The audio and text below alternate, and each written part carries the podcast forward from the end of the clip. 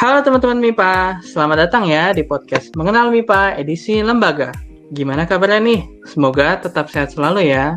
Oh iya, sebelumnya kenalin, nama aku Martin dan nantinya aku yang akan menemani teman-teman semua untuk beberapa menit ke depan di podcast episode satu ini. Nah, pada podcast kali ini kita akan membawakan tema tentang pergerakan.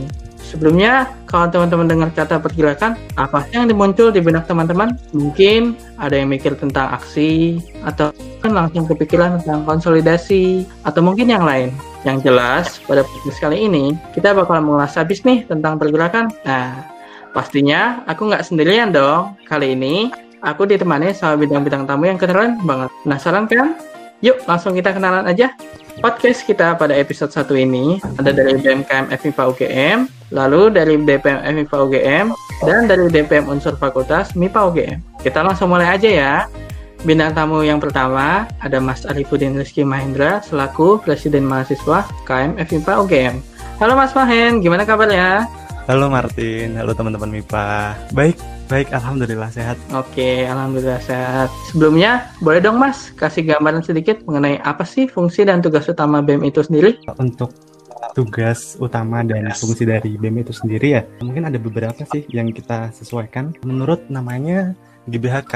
G B H K itu apa sih? Uh, garis besar haluan kerja ya. Mungkin untuk tugas dan fungsinya bisa aku sebutkan ya, beberapa di antaranya ada lembaga perkaderan, ada pelayanan, ada koordinator, ada inisiator pergerakan, pemersatu MIPA, dan juga yang terakhir ada wajah MIPA di masyarakat. Begitu Martin. Oh, jadi seperti itu ya. Oke, makasih ya Mas Sahen. Mungkin kita bisa langsung lanjut ke bintang tamu yang kedua ya. Ada Mas Muhammad Rafidia selaku Ketua D P M FMIPA U G M. Halo Mas Rafidia, gimana kabarnya? Alhamdulillah kabarku baik. Alhamdulillah baik. Oke, jadi boleh juga dong Mas ceritain D P M itu tugas-tugasnya ngapain aja sih di MIPA?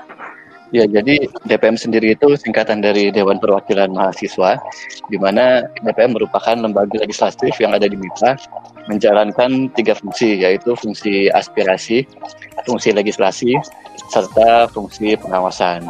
Mungkin secara garis besar itu sih. Oke, terima kasih ya Mas. Nah, kita langsung lanjut ke bintang tamu yang ketiga nih. Ada Mas Muhammad Fadlan dari D P M Unsur Fakultas MIPA U G M. Halo Mas Fadlan, gimana kabarnya? Halo, halo, Alhamdulillah baik. Oke, kita langsung aja ya. Nah, D P M U F itu sebenarnya apa sih Mas? Mungkin bisa dikasih gambaran sedikit mengenai D P M U F seperti tugas dan fungsinya gitu Mas. Oke, oh jadi aku cerita dikit ya. Jadi D P M U F itu singkatan dari Dewan Perwakilan Mahasiswa Unsur Fakultas. Nah, walaupun namanya mirip-mirip sama lembaganya Rafidia, jadi tapi itu aku kerjanya di beda gitu loh. Aku lebih fokus berdinamika di M P M K M U G M. Nah, M P M K M U G M adalah Majelis Permusyawaratan Mahasiswa Keluarga Mahasiswa U G M. Jadinya kalau D P M MIPA itu adalah legislatif tingkat fakultas, kalau aku lebih bekerja di legislatif tingkat universitas seperti itu. Nah, fungsinya itu sebenarnya mirip-mirip kayak D P M MIPA, yaitu ada legislasi, uh, aspirasi, juga pengawasan, gitu. Oh, jadi seperti itu ya, Mas. Oke deh, Mas. Makasih ya. Nah, seperti yang udah aku sampaikan di awal tadi, kali ini kita akan membahas tentang pergerakan. Nah, kalau dari aku sendiri, pergerakan itu identik banget sama yang namanya aksi, gitu. Contoh nyatanya, di lingkungan mahasiswa itu, kita sering banget turun ke lapangan untuk menyuarakan keresahan. Baik kita ke rektorat, ataupun kita langsung ke pemerintah. Nah, tapi pastinya pergerakan itu kan memiliki arti yang lebih luas dari sekedar aksi dong. Nah, kira-kira arti dan peranan pergerakan itu sendiri apa sih Mas Mahen kalau dilihat dari sudut pandang B E M? Nah, ini ya kita bicara soal bagaimana pergerakan itu dilihat dari wajah umum, wajah masyarakat. Pertama ya kan dari sudut pandang B E M sendiri, B E M kan sebagai badan eksekutif mahasiswa, artinya adalah kita atau lembaga kami itu sebagai lembaga eksekutif, sebagai penjalan, dan juga mempunyai di sini sebagai beberapa fungsi yang ada di FMIPA terkhususnya. Salah satunya adalah inisiator pergerakan. Jadi kita kayak ulas balik dulu nih, sebenarnya bener gak sih kalau pergerakan itu cuma aksi, terus demonstrasi dan lain sebagainya? Sebenarnya kalau dilihat dari sudut pandang kami dan juga saya pribadi ya, bahwa pergerakan itu sebenarnya jauh lebih luas nih daripada itu. Jadi sebenarnya aksi itu adalah bagian atau tahap terakhir, karena sebelumnya ada yang namanya lobbying, negosiasi, konsolidasi, baru yang terakhir ketika nggak bisa goal nih yang diwacanakan atau yang diupayakan, jadi ada aksi. Nah, jadi pergerakan menurutku ya, dari sudut pandangku juga, itu lebih ke arah bagaimana mencari titik temu untuk mencapai tujuan bersama yang diusahakan dengan baik. Nah, kayak gitu sih. Oke, ternyata arti pergerakan itu cukup luas ya, kalau dari sudut pandang B E M. Nah, kalau dari sudut pandang D P M MIPA sendiri, kira-kira gimana ya? Mungkin bisa dijelasin sama Mas Rafidia dulu.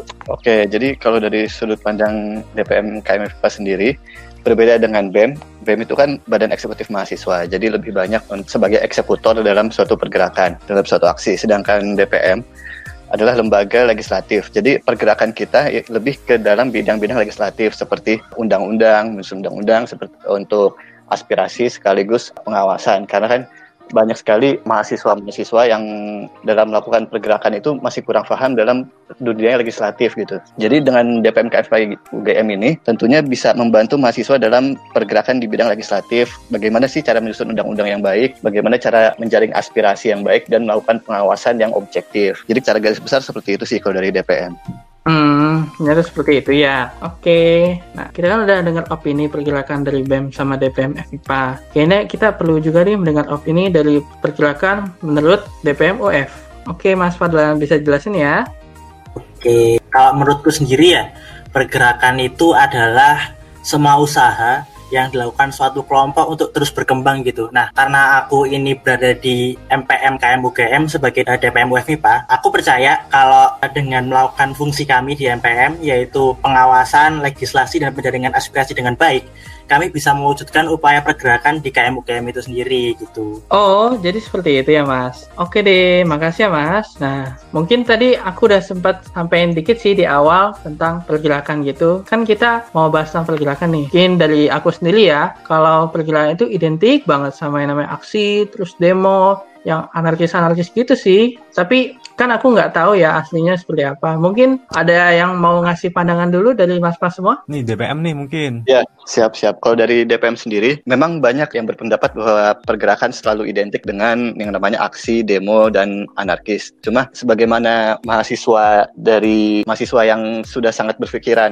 modern, bahwa sebetulnya pergerakan itu lebih luas daripada sekedar aksi dan demo-demo. Pergerakan juga termasuk ke dalam kajian mengenai merumuskan suatu masalah, mengawal suatu isu. Kita juga diskusi, diskusi dengan pakar, para ahli, dan juga berkonsolidasi dalam pengawalan suatu isu. Jadi tidak sel- tidak selalu identik dengan yang namanya aksi dan demo. Mungkin bisa dibilang teman-teman semua pasti pernah lihat ya, aksi-aksi atau demo yang propagandanya menggunakan poster dengan kepalan tangan, dengan background merah, dengan tulisan mahasiswa agen perubahan, agent of change. Itu pasti udah teman-teman udah semua udah sering dengar itu, tentang hal-hal tersebut. Cuma pada kenyataannya di era yang sudah sangat modern ini, pergerakan itu menjadi luas, artinya tidak sekedar aksi dan demo, tapi juga mengenai kajian dan diskusi. Apalagi di era digital seperti ini, pergerakan sangat dimungkinkan melalui media sosial, tidak hanya turun ke jalan panas-panasan, tapi juga bisa membuat dengan petisi online, bisa dengan cara-cara kreatif di video di YouTube, itu juga bisa dibilang ke dalam pergerakan. Kalau menurutku sih itu. Oh, coba aku sih kalau lihat dari sekarang ini kan khususnya lagi pandemi ya, mungkin pergerakan yang di media sosial aku belum terlalu lihat munculnya sih. Kalau dari B E M sendiri gimana? Kalau misalnya pergerakan media sosial gitu, apakah pernah ikut andil? Oh iya, emang bener banget sih yang kata Rafidia tadi ya. Sebenarnya kan kalau dengar kata pergerakan sendiri nih udah muncul stereotip ya di otak kita sebelumnya nih, ngerusak-ngerusak pagar lah, terus bakar ban dan lain sebagainya.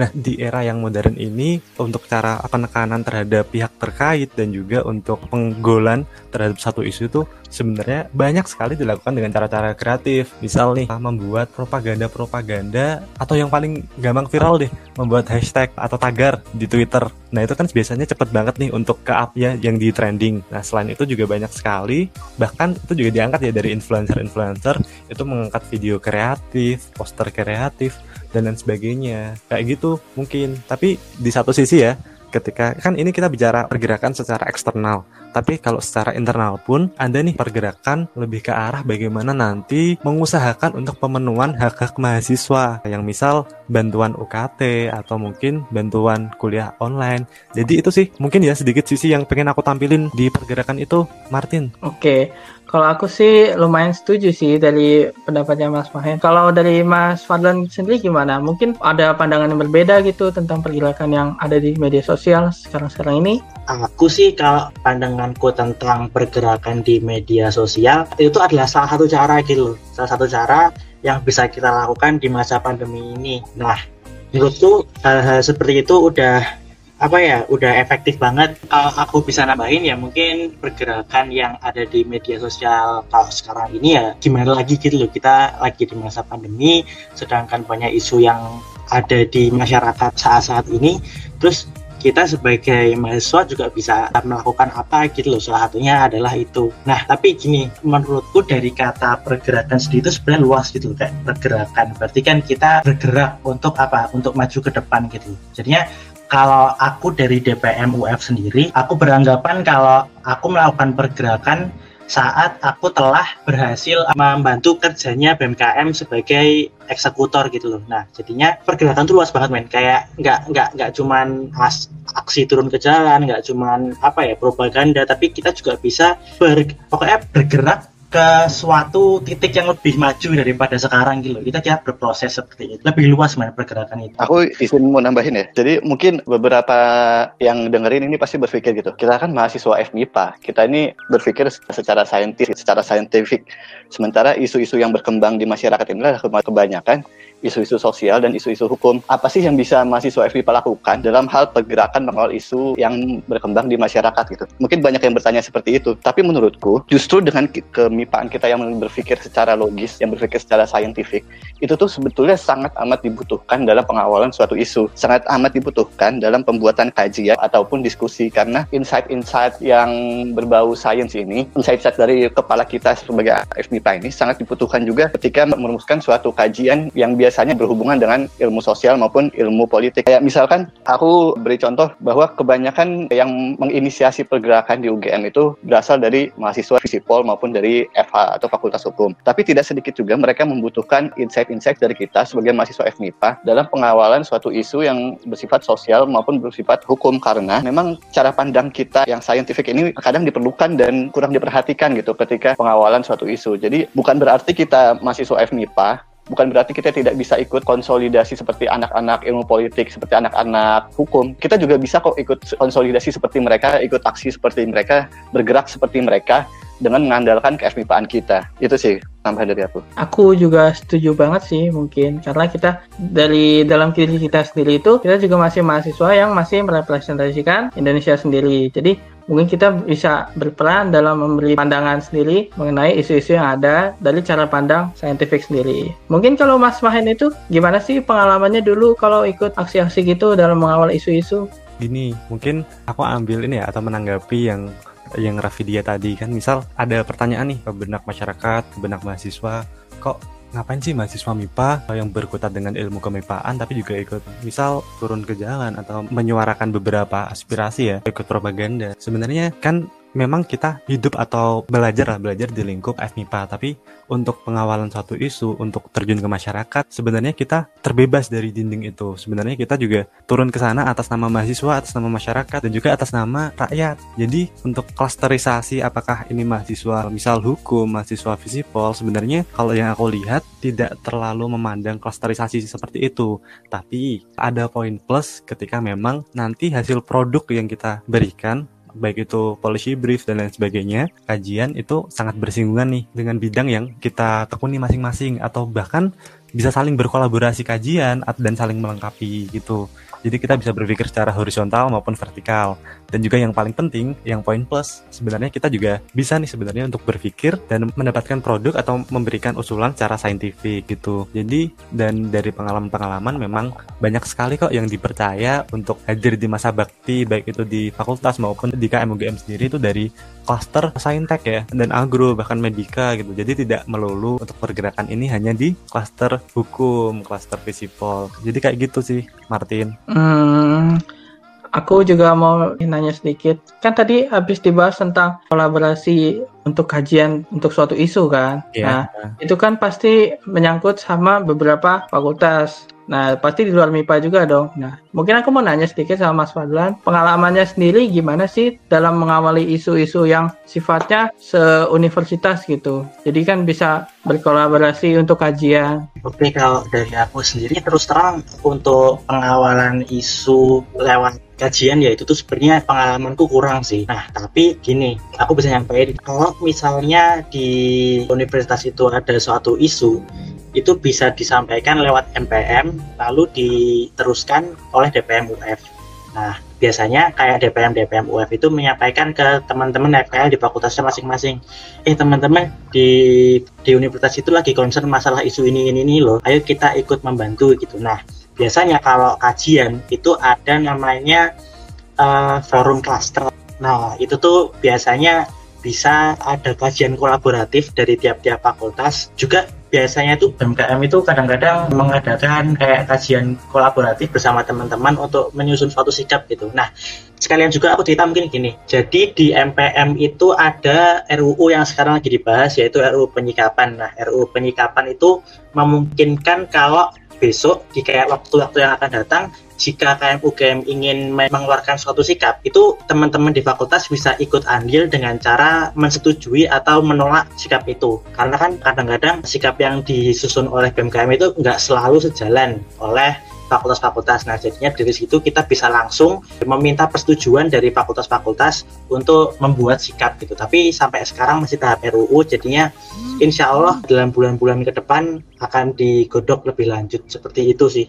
Oh begitu ya. Oke, ada yang mau nambahin mungkin? Oh iya, mungkin kalau yang dari Fadlan tadi ya, kan dilihat nih sebenarnya kalau dari keluarga mahasiswa ya K M itu kita sangat berjenjang nih, ada sangat diutamakan elaborasi dan juga kolaborasi di dalamnya. Maka dari itu tadi ya, jadi tiap-tiap forum diwadahi nih, ada forum misal kajian strategis, forum advokasi, dan juga dari fakultas maupun universitas itu juga masing-masing ada forum, dan juga ada yang terkait di situ seperti tadi ya D P M U F, bagaimana menyampaikan dari fakultas ke universitas, ada juga K M fakultas, misal dari kita ya K M F M I P A, menyatukan seluruh lembaga, baik itu dari himpunan, keluarga mahasiswa departemen, U K M, jadi gitu untuk kolaborasi ya, baik itu nanti soal pergerakan, soal akademik, dan soal non-akademik mungkin ya. Wah ternyata seperti itu ya, aku jadi dapat insight yang baru nih. Nah mungkin aku mau nanggepin sendiri sih dari pernyataan Mas Fadlan sendiri. Kayak tadi menyusun R U U, aku jadi sempat kepikiran nih, kira-kira kalau misalnya ada keresahan gitu yang mau kita angkat menjadi isu gitu, gimana sih mekanismenya sendiri di M I P A? Mungkin ada yang mau nanggepin dulu nggak? Jadi ini ya bagaimana nanti menanggapi isu dan mekanisme penggodokan satu isu ya di M I P A. Nah mungkin kalau dari pengalaman ya di M I P A sendiri dan juga cerita-cerita, memang berdasarkan apa ya, hasil pengalaman-pengalaman yang lalu banyak sekali nih sebenarnya isu-isu yang hadir di tahun ini ya, di tahun ini misal Omnibus Law, Cilaka dan lain sebagainya, itu memang di tahun-tahun ini sangat banyak sekali nih produk-produk hukum yang sangat diupayakan untuk ditunda atau bahkan dihapuskan. Nah dan juga banyak sekali untuk isu-isu yang lainnya yang juga berkembang di masyarakat maupun di teman-teman mahasiswa. Lantas dimana, gimana sih untuk di M I P A sendiri? Sebenarnya memang di M I P A itu ada namanya dari B E M ya, dari B E M ada namanya Kemenko Pergerakan. Nah di situ mungkin lebih concern atau lebih fokus ke arah bagaimana pergerakan ini dapat digodok nih, mau dalam aksi kreatif maupun aksi yang benar-benar turun ke jalan, aksi ya, aksi. Nah dari situ isu-isu mulai dibahas sebenarnya apa sih yang bisa diajak di teman-teman K M F M I P A, yang bisa diajak di teman aktivitas akademika lainnya kayak gitu. Kayak misal dulu ya waktu Gejayan Memanggil satu itu ada nih yang dari Kemenko Pergerakan itu bahkan nyamperin sekre-sekre buat ngajak teman-teman aksi, dan untuk kajiannya sendiri juga udah dibawa-bawa nih. Nah mungkin itu salah satunya, tapi untuk banyak pengalaman yang telah terjadi sekarang lebih banyak untuk diajak propaganda nih lewat media sosial. Mungkin itu sih kalau dari sedikit pandanganku ya, bisa diteruskan di Raffi mungkin yang lebih ke arah legislasi atau mungkin untuk hukum-hukum yang ada di K M F M I P A ini. Ya mungkin aku sedikit nambahin aja ya. Memang fungsi legislasi ini masih sepengalamanku masih ada beberapa mahasiswa yang belum paham mengenai legislasi-legislasi gitu ya, karena memang wajar masyarakat luas pun masih banyak yang belum paham juga. Jadi sebetulnya fungsi legislasi itu memang sangat penting karena mengatur banyak hal, dari mulai bagaimana K M F M I P A itu sendiri itu bekerja, bagaimana hak dan kewajiban dan wewenang dari B E M itu benar-benar diatur dari fungsi legislasi. Jadi benar-benar yang merumuskan itu adalah seluruh mahasiswa dibantu dengan D P M. Dan kalau aku boleh cerita sedikit ya, memang untuk pergerakan di M I P A itu beberapa kali juga kan tadi kan Mas Mahen sudah sempat bilang ya, yang tentang Omnibus Law tahun lalu sempat ada dari Menko Pergerakan yang nyamperin ke sekre-sekre. Di situ juga kita membantu dari D P M membantu B E M dalam hal uh, melakukan aksi. Kalau teman-teman ingat tahun lalu itu sempat ada ketika Gejayan Memanggil pertama itu sempat ada gerakan untuk mengenakan pakaian hitam dalam rangka mendukung Gejayan Memanggil pertama gitu. Jadi bagi orang-orang, buat mahasiswa yang tidak bisa ikut aksi, itu bisa ikut aksi solidaritas dengan mengenakan pakaian hitam di MIPA. Ketika kuliah mereka menggunakan pakaian hitam. Nah, menurutku itu adalah suatu bentuk pergerakan di MIPA yang sebetulnya mungkin tidak terlalu berasa ya, tapi disitulah muncul benih-benih kesadaran, benih-benih awareness terhadap mahasiswa bahwa oh kita tuh peduli loh terhadap isu-isu. Walaupun kita nggak turun ke jalan, tapi kita tuh mengerti loh bahwa ada masalah di negara kita, ada masalah di Omnibus Law ini. Jadi kalau dari aku sih seperti itu. Oh, iya. Oke. Okay. Dan ini sih mungkin ya, kan tadi uh, sedikit menyinggung ya. Sebenarnya ada kita juga ikut aksi turun ke jalan. Sebenarnya ap- apakah aksi turun ke jalan itu semengerikan itu? Apakah selalu membakar ban? Uh, mungkin dari pengalamanku ya, enam kali aksi atau mungkin lima ya. Itu sebenarnya tidak pernah sama sekali sih untuk ikut aksi anarkisme dan lain sebagainya. Justru ketika memang ada suatu kegiatan yang anarkis, bahkan dari K M U G M sendiri menyepakati untuk mundur atau walkout dari aksi. Karena kita juga ingin ya mendukung, sebenarnya yang kita ingin capai itu adalah suatu kesuksesan, bukan suatu anarkisme atau bahkan perusakan fasilitas umum. Jadi, dan juga aksi itu juga tidak semengerikan itu kok, jadi tidak sengawur itu, karena memang ada beberapa produk kajian yang itu telah disusun nih sedemikian matang, dirumuskan. Mungkin Fadlan ya nanti juga bisa menjelaskan sebenarnya bagaimana sih landasan untuk apa ya aksi aksi secara turun ke jalan dan lain sebagainya. Yang tidak anarkis tentunya ya. Uh, nambahin dikit, kalau landasan untuk aksi itu sebenarnya apa ya? Kayak ada kajian gitu nggak sih? Ada kajian dulu dari tim kajian, uh, mereka menyusun kayak isu-isu apa sih yang mau, di, mau yang mau dibawa. Terus setelah itu konsolidasi dari teman-teman.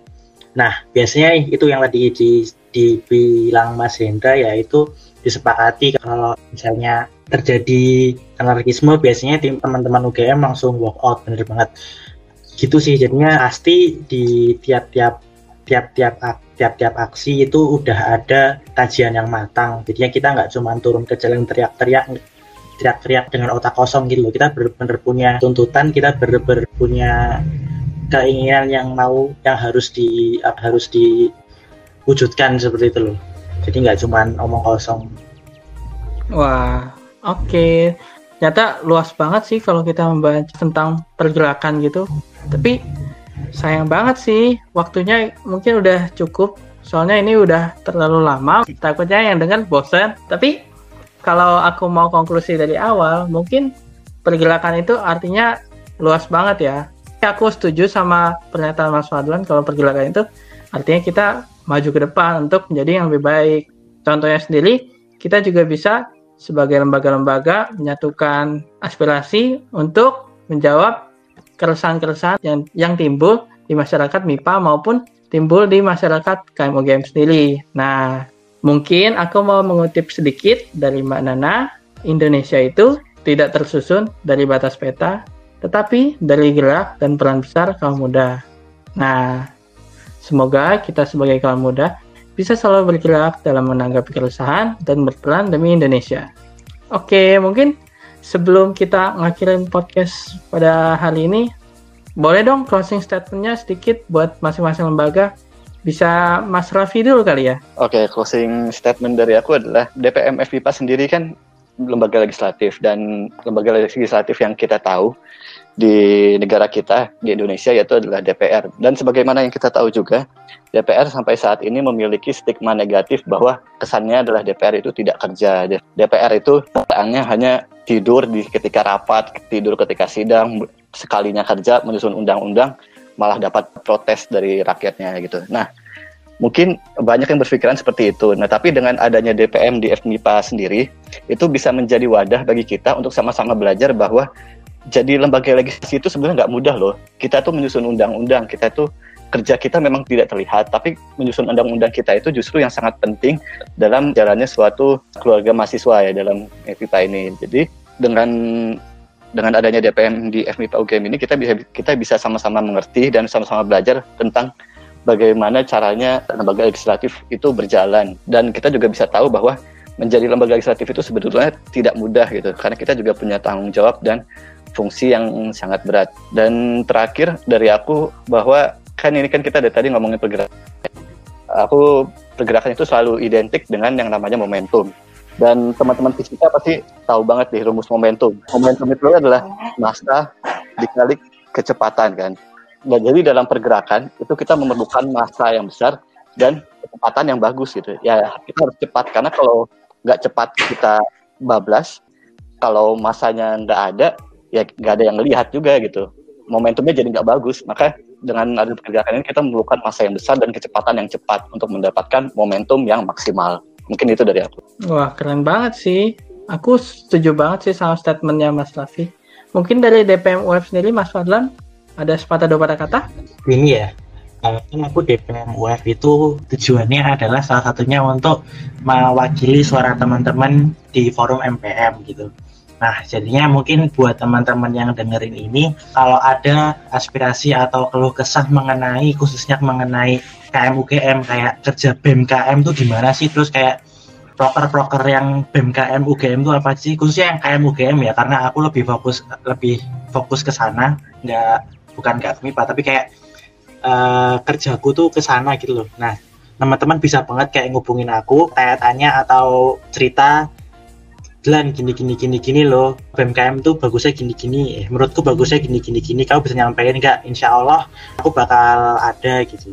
Tinggal reach out lah ke aku, karena aku terus terang kerja jadi D P M U F itu nggak gampang, soalnya aku harus membawa suara M I P A, padahal terus terang untuk penjaringan suara ke M I P A sendiri aku masih kesulitan gitu. Jadi monggo teman-teman yang dengerin podcast ini pastikan peduli sama M I P A, peduli sama K M U G M, monggo reach out ke aku kalau ada yang mau disampaikan gitu sih. Oke, mungkin juga bisa reach out ke suara dot org ya mungkin. Karena ah, benar banget, yes. Karena dari K M U G M sendiri itu membuat mempunyai kanal untuk menjaring aspirasi dari sana tuh. Nah, suarakan dot org. Mungkin ter- ya. Mungkin terakhir kita dengar sepatah dua patah kata dari Mas Mahendra, boleh? Iya, Martin. E, nggak kerasa nih udah cepet banget, udah mau berakhir. Mungkin aku mau e, mengutip salah satu quotes dari Tan Malaka. Idealisme adalah kemewahan terakhir yang hanya dimiliki oleh pemuda. Yang patut kita baw- garis bawahi adalah pemuda itu ya. Jadi pemuda tidak hanya terbatas atau tersekat dari tembok-tembok satu identitas, e, satu lembaga, dan lain sebagainya. Lalu bagaimana sih idealisme itu? Idealisme adalah penjagaan satu prinsip dan pengutamaan. Lantas, idealisme harus selalu berkaitan dengan kebenaran. Jadi, bisa dibilang salah satunya ya ini, salah satunya adalah ketidakbetahan ketika melihat ketidakbenaran. Dan nanti, salah satunya juga bisa diselesaikan dengan cara pergerakan, baik itu negosiasi, advokasi, maupun yang terakhir nih, yang terakhir itu aksi. Lantas ketika teman-teman tadi menjelaskan soal lembaganya, mungkin aku juga nggak mau kalah nih menjelaskan soal lembaga yang kita kenalkan bareng-bareng, Badan Eksekutif Mahasiswa K M F M I P A U G M. Jadi ada beberapa fungsi nih yang mungkin secara eksternal ada pelayanan, ada koordinator, ada inisiator pergerakan, dan juga ada wajah M I P A di masyarakat. Jadi mungkin ini yang fungsi eksternal ya. Jadi kepada teman-teman M I P A, ketika memang nanti ada hal-hal yang ingin dibantu, hal-hal yang ingin diadvokasikan, melihat sesuatu yang tidak benar dan ingin ada evaluasi, boleh banget nih untuk menghubungi, baik itu dari official account B E M K M F M I P A ataupun menghubungi teman-teman yang hadir nih sebagai pengurus B M K M F M I P A, biar nanti kita bisa gerak bareng, kita tampung aspirasinya, kita selesaikan dengan cara-cara yang baik. Begitu ya kira-kira. Terima kasih teman-teman M I P A semua. Oke, mungkin sekian aja buat podcast di episode satu kali ini. Nah, untuk podcast episode selanjutnya pasti nggak bakal kalah seru sih. Penasaran kan apa yang kira-kira ingin dibahas? Makanya stay tune terus ya untuk teman-teman semua di kanal I G T V B M K M F M I P A U G M dan Spotify B M K M F M I P A U G M. Yuk semuanya kita tagline dulu sebelum menutup podcast pada episode satu ini. Mengenal M I P A, jalin silaturahmi makin dekat di hati. Yeay, terima kasih sudah mendengarkan. Dadah. Dadah. Dadah. Dadah teman-teman M I P A.